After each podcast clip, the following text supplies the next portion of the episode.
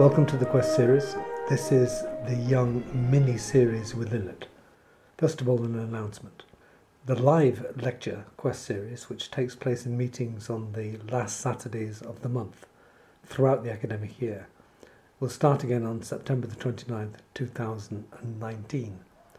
Our program is available not just as live lectures, but also has participation via the internet, since the preparatory materials are sent in advance and audio downloads are sent after the meetings. Contact details available on my website the syllabus is available in the Quest section. This podcast concentrates on Jung's relationship to Gnosticism. At a later stage, we shall explore Gnosticism itself in more detail, but just a few words on the history of this religion and its relationship to Christianity to begin with. In the first century and a half of the Common Era, that is AD, after Christ, there are the first mentions of Gnosticism which was one of the many movements of this time. It was mainly a Near Eastern phenomena stretching from the shores of the Mediterranean in Syria, Judea, and Alexandria in Egypt to Persia in the east. Strangely enough, it was out of the cauldron of Near Eastern religions that the religious destiny of Europe was to be determined. For Christianity grew within the Roman Empire despite persecution. Yet it was a political decision that was decisive in this drama, for it was in a collapsing Imperium Romanum of the fourth century that the Emperor Constantine conceived the most extraordinary relocation decision in history. On the one hand, he relocated the capital of the empire from Rome to Constantinople. On the other, he relocated power in Europe by creating a state religion, Christianity, which had previously been a detested cult. Christianity was chosen not only because Constantine's mother was Christian, but because of its hierarchical structure, tight control over the laity, strict ethical norms, and, speaking frankly, its tendency towards totalitarianism. It was an extraordinary double bet by Constantine in the extreme danger facing the empire from the invading tribes in northern Europe and it worked. Byzantium, as it used to be called before it was renamed into Constantinople, lasted another thousand years, while the Catholic Church took on the phenomenal task of converting the barbarian hordes that invaded the empire to Christianity. Gnosticism was, for a period, within the Christian movement. There are those who believe, and I am among them, that Christ was a Gnostic I certainly make far more sense of his sayings and his life when I consider he was possessed by a Gnostic myth, the messenger who comes from the unknown Father in the Pleroma, who awakens the light inside us as sons and daughters of God, who speaks not of sin but awakening of the soul. As late as the mid second century, the famous Gnostic Valentinus stood for election as the Bishop of Rome, though by the end of his life he was cast out as a heretic by the increasingly Orthodox Church. This was the high point of Gnosticism in the Christian Church, whose mood had turned from suspicion to anger to firm rejection, and later, when it had power, to persecution. Gnosticism emphasized individual illumination. Its gospels and ever new teachings and revelations seemed unending. It could not be pinned down, at one moment adopting a libertine position, since the knowing one, or Gnostic, was outside of the law, and the next moment preaching an ascetic position. Gnosticism was, to say the least, highly enigmatic. Now, it was not as if the Catholic Church did not have its own extraordinary mysteries and phantasmagoria the Incarnation, the Virgin Birth, miracles in profusion, a resurrected Christ, for which there is no independent evidence a heaven after this life, and so forth. But within this, it was increasingly consistent that the way to heaven was through Christ and the sacraments. Belief in the authority of the church was central, as was penitence for sin. Even if you had not personally committed one, which was very difficult given the definition of sin, you were guilty as charged anyway, since the whole of humanity inherited the original sin of Adam and Eve. By 180 years of the Common Era, Irenaeus, Bishop of Lyon, which was a thriving centre in southern France, in Gaul of that time, was attacking the Gnostics as heretics, and this continued in the fourth century through Augustine, who had been a Gnostic in his youth. But by then the church had political and police power and used it to spiritually cleanse, so to speak, the Gnostic movement. Even in the Middle Ages, we can see the hatred of the church for Gnosticism, its old rival, when it ethnically cleansed the Cathars in southwestern France, who were under the influence of a Gnostic teacher who existed a thousand years before them, Mani, hence the so called Manichaean doctrine, detested by the Catholic Church, since it held there was a dualism, both good and evil, in God. Gnosticism, as a Christian tradition, was largely eradicated by the end of the fourth century, its teachers persecuted, and its gospels burnt. A few codices, bound volumes, managed to survive in remote locations, but they were practically undecipherable. All that apparently remained were fragments preserved in the Church's own writings, the heresiologists, such as those of Hippolytus, Origen, and Irenaeus, which condemned the Gnostics as wild, absurd, bizarre, heretical, and to be shunned by an evolving Orthodox Christianity. Hardly the chance of a fair reading for those who later in history wished to find out more about their extraordinary teachings. The great absence of Gnostic material lasted up to the end of World War II. 1945, when a tremendous find of Gnostic material was made by chance in the Egyptian desert at Nag Hammadi. A large buried cache of numerous lost Gnostic Gospels, which threw light on their traditions and the nature of their thinking and language. For, as the Catholic Church had been unified by Constantine in the fourth century, certain Gospels were chosen and others not. It was mostly the Gnostics that were excluded, and among the supposedly Christian, only those that told a certain story, namely the resurrection, were included, and these were written towards the end of the first century AD, and very likely none of them by one of the original apostles. Jung, of course, was alive in 1945 when the Nag Hammadi discovery happened, and indeed a whole codex was purchased by the Philemon Foundation and actually presented to Jung in 1953. But this was almost a decade later. It took many more decades for proper translations to be done. The work was very slow. Consequently, the real treasures of Nag Hammadi were not available to Jung, and certainly no hint of them when he began his researches on this topic towards the start of the 20th century. So, when did his researches exactly start? And when did his Gnostic experiences begin? For such is what we shall call his descent into the unconscious. The first record we have of his encounter with the Gnostic material was in 1910, when he came across a book by Frederick Creuzer called Symbols and Myths. He comments, That fired me.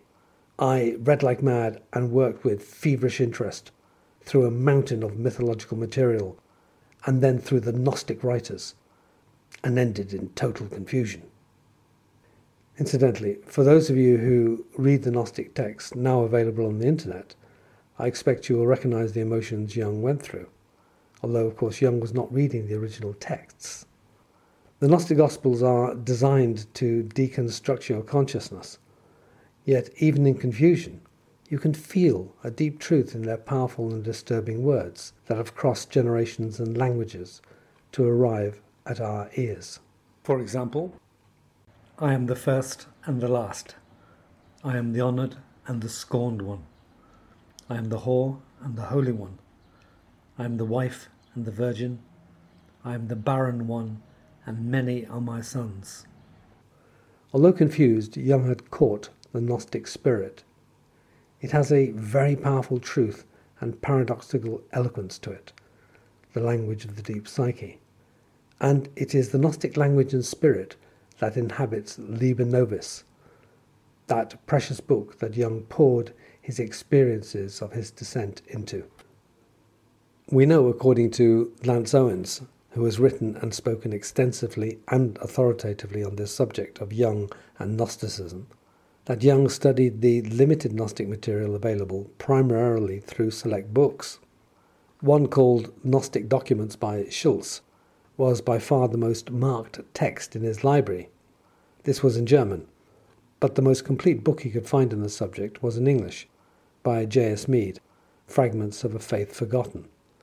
However, these were like looking through a glass darkly, for Schultz and Mead were mostly using the heresiologists for their sources on Gnosticism. So Jung was looking through two prisms the commentators that had just preceded him, Schultz and Mead, and secondly, their use of the Church Fathers, who were reporting on Gnosticism. Jung, however, continued to study the Gnostics and during the 1913 to 1917 descent, otherwise called confrontation with the unconscious, he was to use the Gnostic vocabulary and understanding to help him in his descent and slowly give form to his experiences. Although he was initially confused on his own admission, the Gnostic spirit was to inhabit him and the Gnostic voice to become his. Indeed, his main guru throughout the whole early period was his spirit guide, Philemon, who, with his enigmatic and paradoxical sayings, became a source of authority with Jung. Lance Owens points out that at the end of Liber Novus, it is revealed that Philemon is really Simon Magus, who is the arch Gnostic himself. All Gnostics incorporated into their cosmogony, that is, their theory of the origins of the cosmos, the myth of Sophia, of which there are many variations. Essentially, in the Gnostic creation myth, Sophia, or wisdom, leaves the pleroma, or somewhere near it, seeking her consort, her lover, and is forced into matter, which she cannot leave as she becomes enamoured and enmeshed with it. She is the fallen one lost inside the world, awaiting redemption.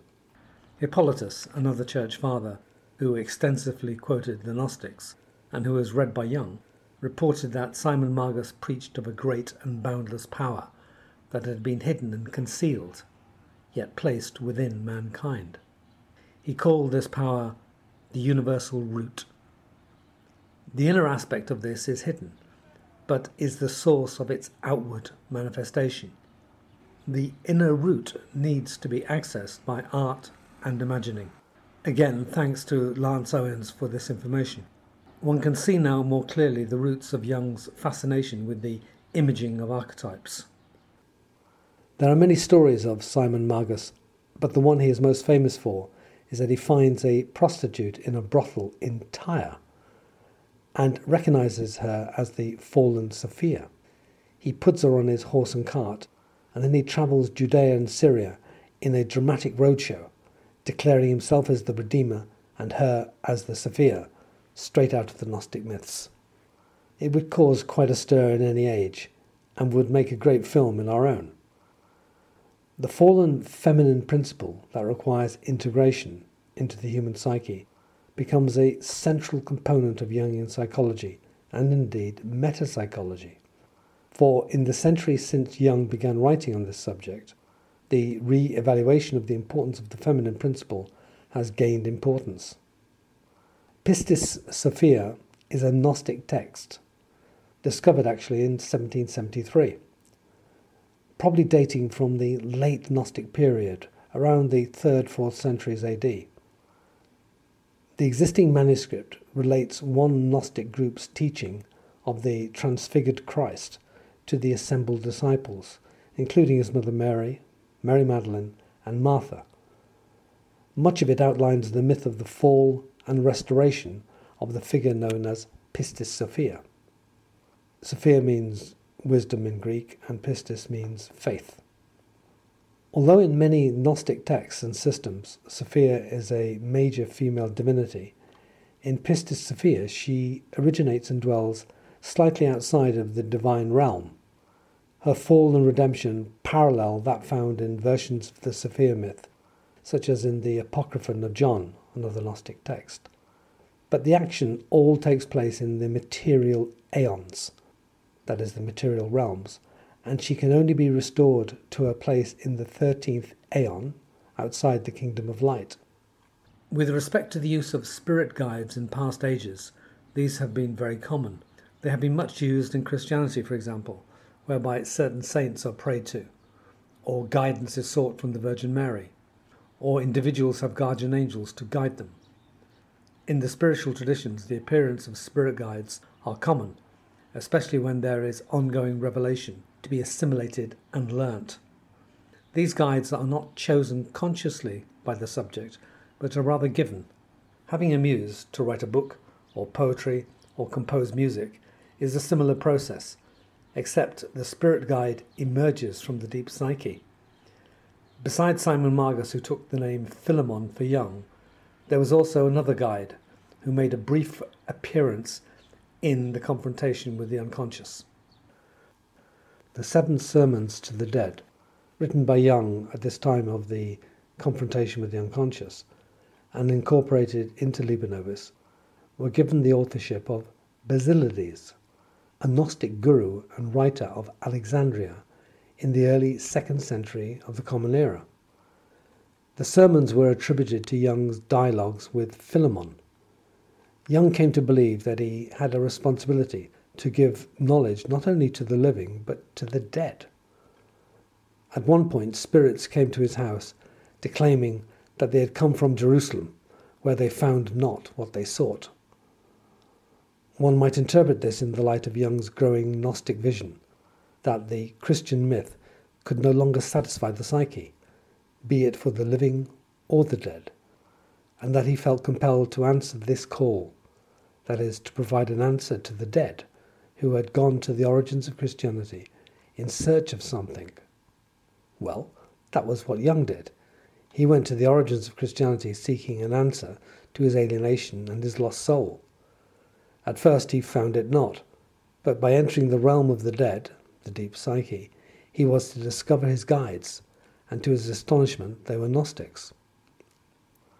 The Church Fathers, Hippolytus and Irenaeus, who wrote extensively on the Gnostics, say that Basilides was a pantheistic, dualist, emanationist.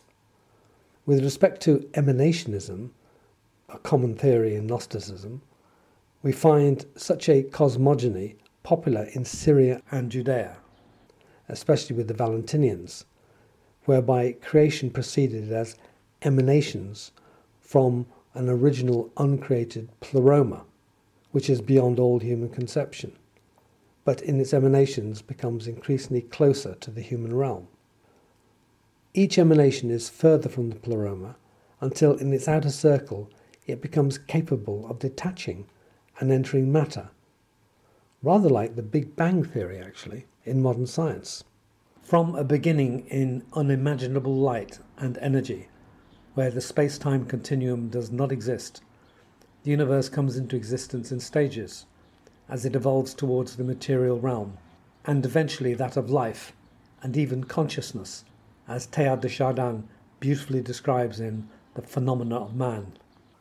Like many Gnostics, Basilides believed that the material universe is evil, and that the God of the Old Testament, who was responsible for the creation of this cosmos, is a lower deity or archon. Thus, Basilides, like many Gnostics, had a radical dualism between the perfect world of the pleroma and the material universe including the stars and cosmos, which was evil, a type of prison, and created by an archon who is not conscious of his lower position. Lance Owens informs us that in Liber Novus, Jung's name for the god of this cosmos is Abraxas, and Jung is warned by Sophia not to fall into his power, that although Abraxas was her child, they are now opposed. She advises Jung to be mindful of the higher god. Now, in case any of you are getting lost in mythology, a quick psychological translation may be useful. Remember that, from the point of view of archetypal psychology, all mythological events are stories by consciousness about itself. So, although Abraxas dominates this cosmos, i.e., patriarchal consciousness dominates this civilization, he descends from Sophia, who he is estranged from, which is to say that patriarchal civilization derives but is estranged from the Great Mother, matriarchal consciousness. Beyond these, there is the unknown and truly loving divinity. That is, there is a transcendent, illumined consciousness possible in the seeker after gnosis. Like all Gnostics, Basilides taught that salvation comes through knowledge and not faith. This esoteric gnosis was a revelation to human beings by the divine being Jesus Christ.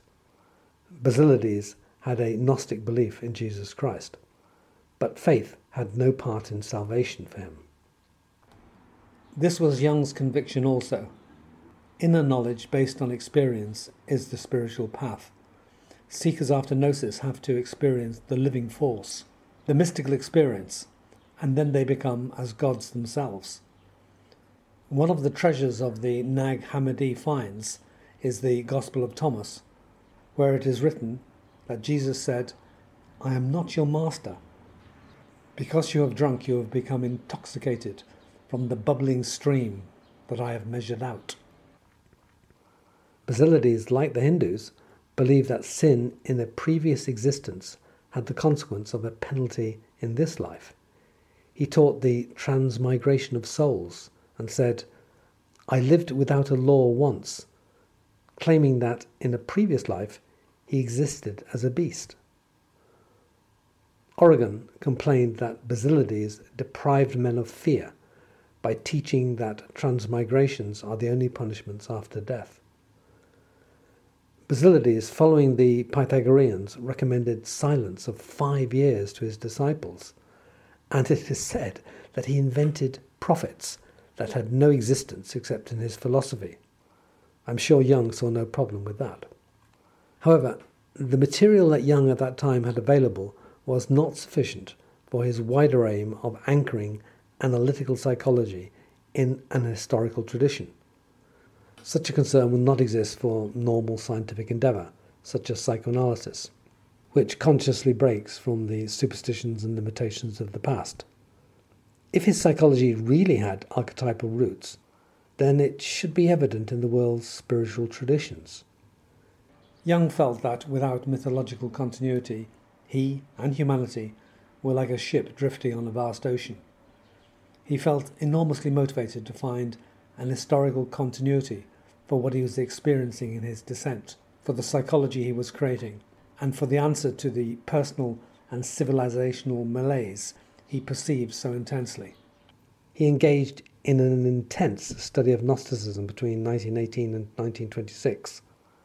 Although fascinating and leading him to his descent, it could not provide the template for the integration process, that is, piecing it all together with his evolving school of psychology.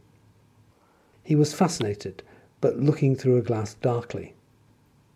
The material was too fragmentary there was not enough psyche in it, and there was so much, as he called it, speculative and synthesizing recensions.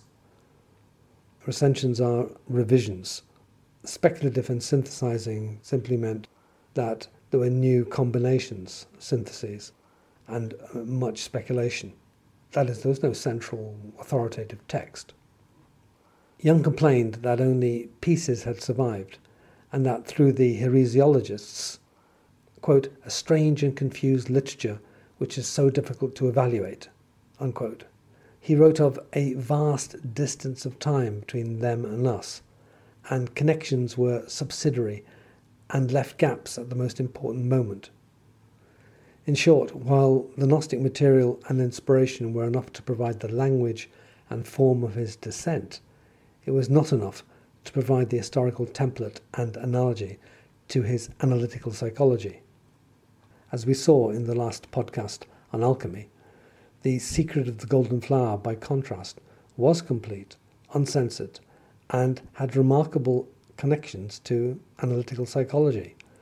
Jung being enthused, for example, by the connections in the text to his work on mandalas and the circumlatio, or the comparison between the diamond body and the self, or the union of the male and the female and the creation of the mystical child. At last he had his, quote, Archimedean point, from which our Western attitude of mind could be lifted off its foundations. Unquote. Nevertheless, he did not abandon Gnosticism, but saw it as flowing into the alchemical retort, being transformed and contributing to the gold thereby produced.